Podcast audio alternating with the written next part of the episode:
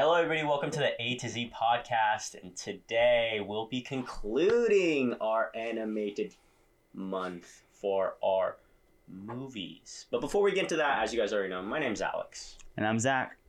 And as you guys already know, we hinted at last week, we're watching a film from Illumination Studio. Mm-hmm. And yes, you guys might be thinking, oh, Despicable Me, they're watching that. Typical. We already know how that goes.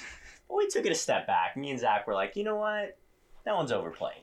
That's true. So we decided to tune in with a different one and go into the mind of Dr. Seuss. Mm-hmm. And we watched The Lorax. So Mhm. honestly, when I was looking this up, Zach, I did not know how long ago it was released. It was released March 2nd, 2012. And I remember going to the premiere for that. So really. yeah, seeing that was released in 2012, I was like, holy smokes, Uh huh. that is so long ago. Um, but the director for the Lorax is Chris Renaud, and Mhm. he is a crowd favorite over in Illumination Studios. He's directed anything from Despicable Me to Horton Hears Who, Secret Life of Pets, Minions, Mhm. all of that. So he he has. I mean, his, his toes aren't dipped in. He's all the way in the pool for, for Illumination Studios. So Mhm. Um, this one did fairly well in the box office. It had about 350 mil in the box. So, Mhm. um, and again with these with these animation studios, you see that they don't hesitate on the voice actors as far as who they're hiring and who they want for the main roles. We had Zac Efron in here, Ed Helms, Dan DeVito, Taylor Swift. Hmm. All wow, these were on Taylor. Swift. Yeah, Taylor Swift. Who is so, Taylor? Uh, she was the love interest for Zac Efron. So Wow. So- okay. we know Taylor Swift. She t- she took a dip into the little acting scene. So Huh.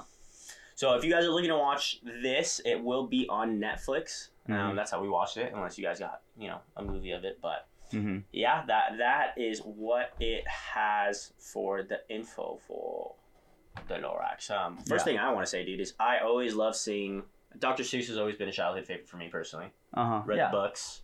I mean, all great books. Cat and Hat, um, Horton respect Who. Green Eggs and Ham. I mean, all of them. Just amazing.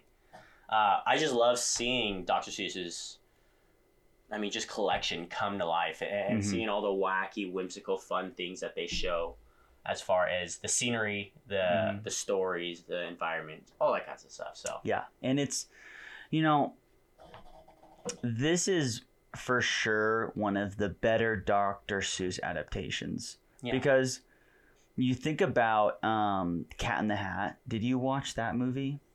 the live action one Yeah, I did with Michael Myers. the thing was weird. That's childhood favorite. Are you serious? Yeah, I love watching that. That's a great time. that was a weird movie. That's a great time for me. And I mean, here's the thing: like, Dr. Seuss is a weird guy. Yeah. He, I mean, yeah. This was probably one of the most normal movies I've seen from Dr. Mm-hmm. Adaptations, which I think was a fresh take on it. Yeah.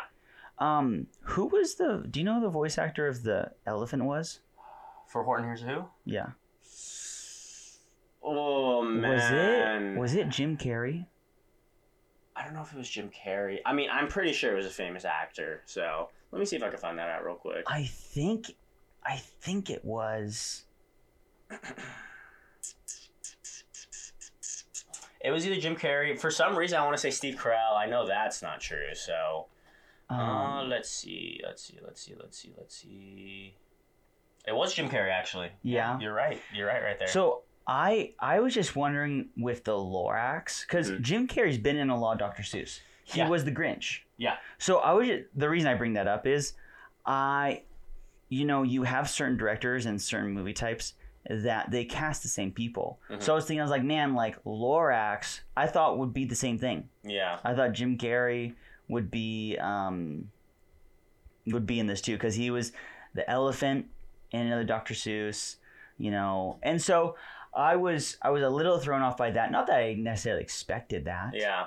um, but that was a little bit of a surprise because he he really has done a lot of them. Yeah. A no, lot, no appearances. I'm looking through the cast. No appearances. And there. here's the thing. He, here's here's what I, I'm going to come to as well. When you have someone like Jim Carrey or Michael Myers, you have that very spontaneous, off the script, kind of wacky movie like they do. This movie, I think the fact that they didn't cast someone like Jim Carrey shows how down to earth it was. You know what I mean? Yeah, yeah, definitely. I mean, that, don't get me wrong. They, I, I get what you're saying. I think what they were trying to do is they were trying to get Danny because Danny DeVito he voiced the Lorax, and I think Mhm. that was the wacky, whimsical, you know, kind of voice actor they were looking for. I mean, Mhm. n- nobody, there's nobody like Jim Carrey, so No. I think that's who they were trying to get for that. Um, I would have loved to see Jim Carrey in this. I don't know what position he would have been in. Maybe, I mean, I don't know. Who knows? Um, but yeah, basically, if you guys don't know what the Lorax is about, it's set in a society where there's no trees. Mhm. Um, because, I, I mean, in the beginning, you find out there's no trees, and, and the main character, Ted, who's actually played by Zac Efron, he's wondering, like, hey, what's going on with the trees? Where are they? I Mhm. want to see a real one.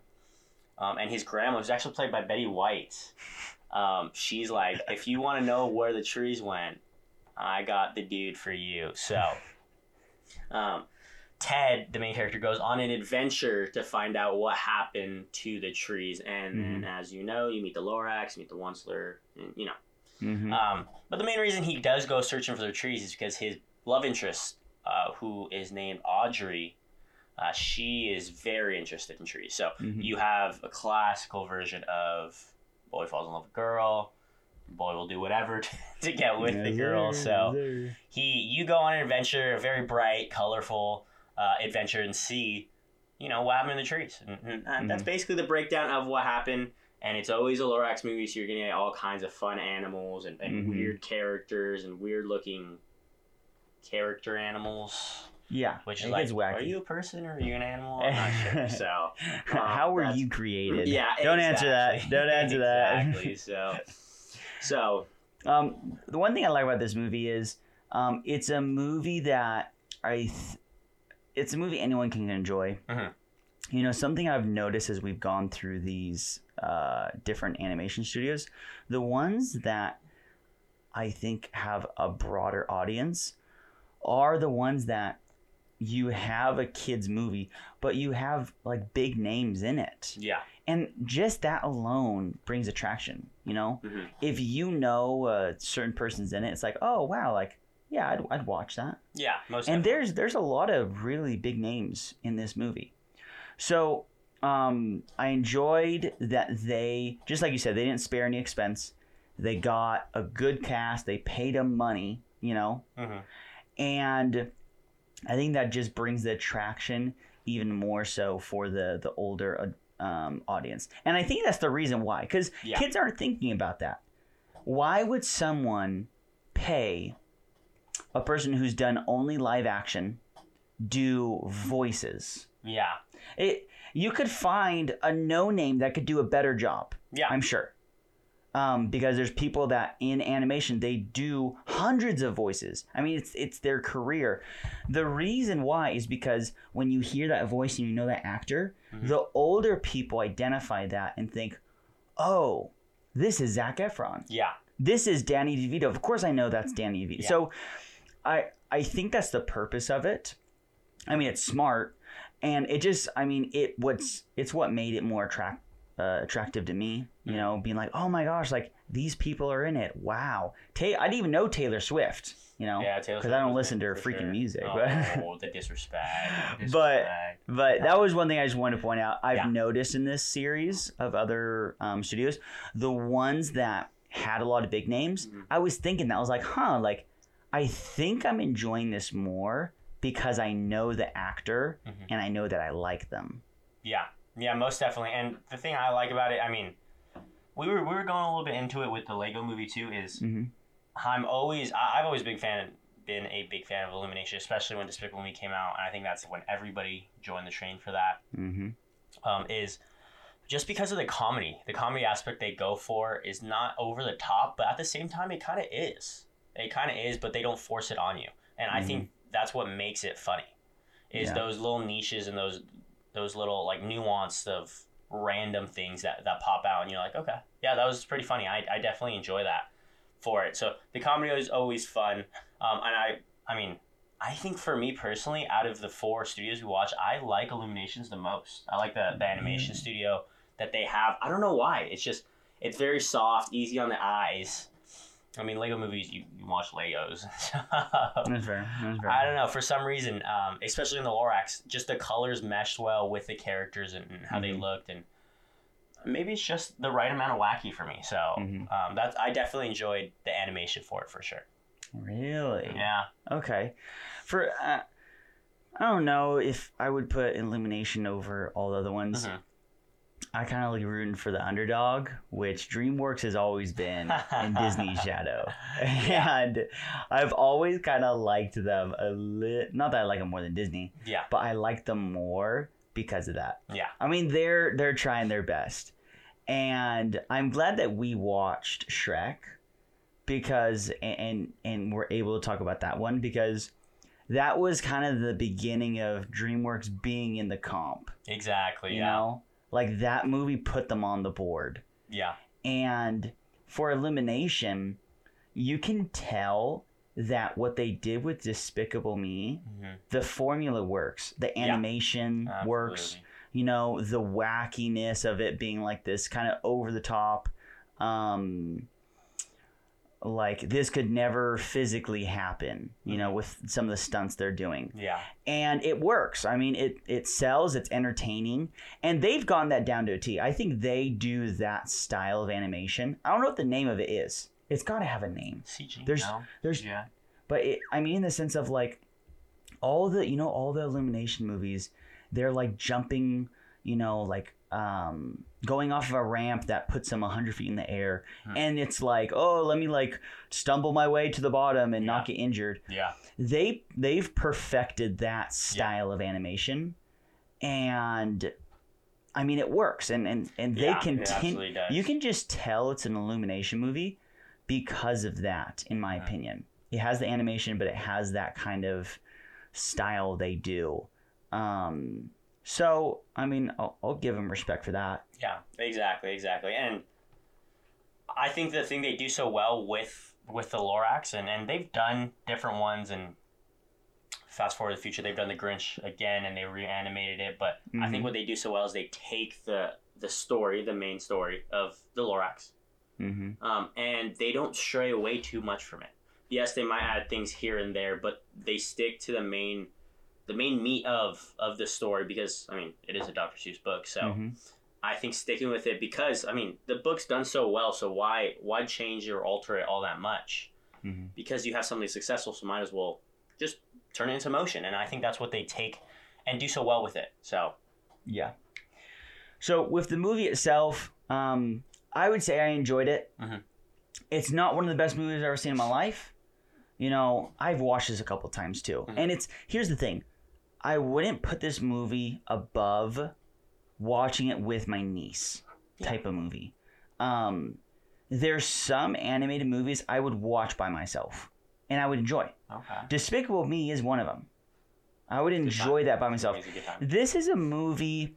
It's like it's a classic Dr. Seuss movie. Mhm. It's like you know, there's not much to it, and there shouldn't be. You know, Yeah, um, it's it's a movie that you have some wacky characters, um, a pretty straightforward uh, story, and a pretty straightforward um, kind of takeaway yeah, and that's a movie I would just I would flip on if a kid was saying, "Hey, I really want to watch this." yeah, For me, I wouldn't put it in that category, but I'm not I'm not saying that's necessarily a bad thing.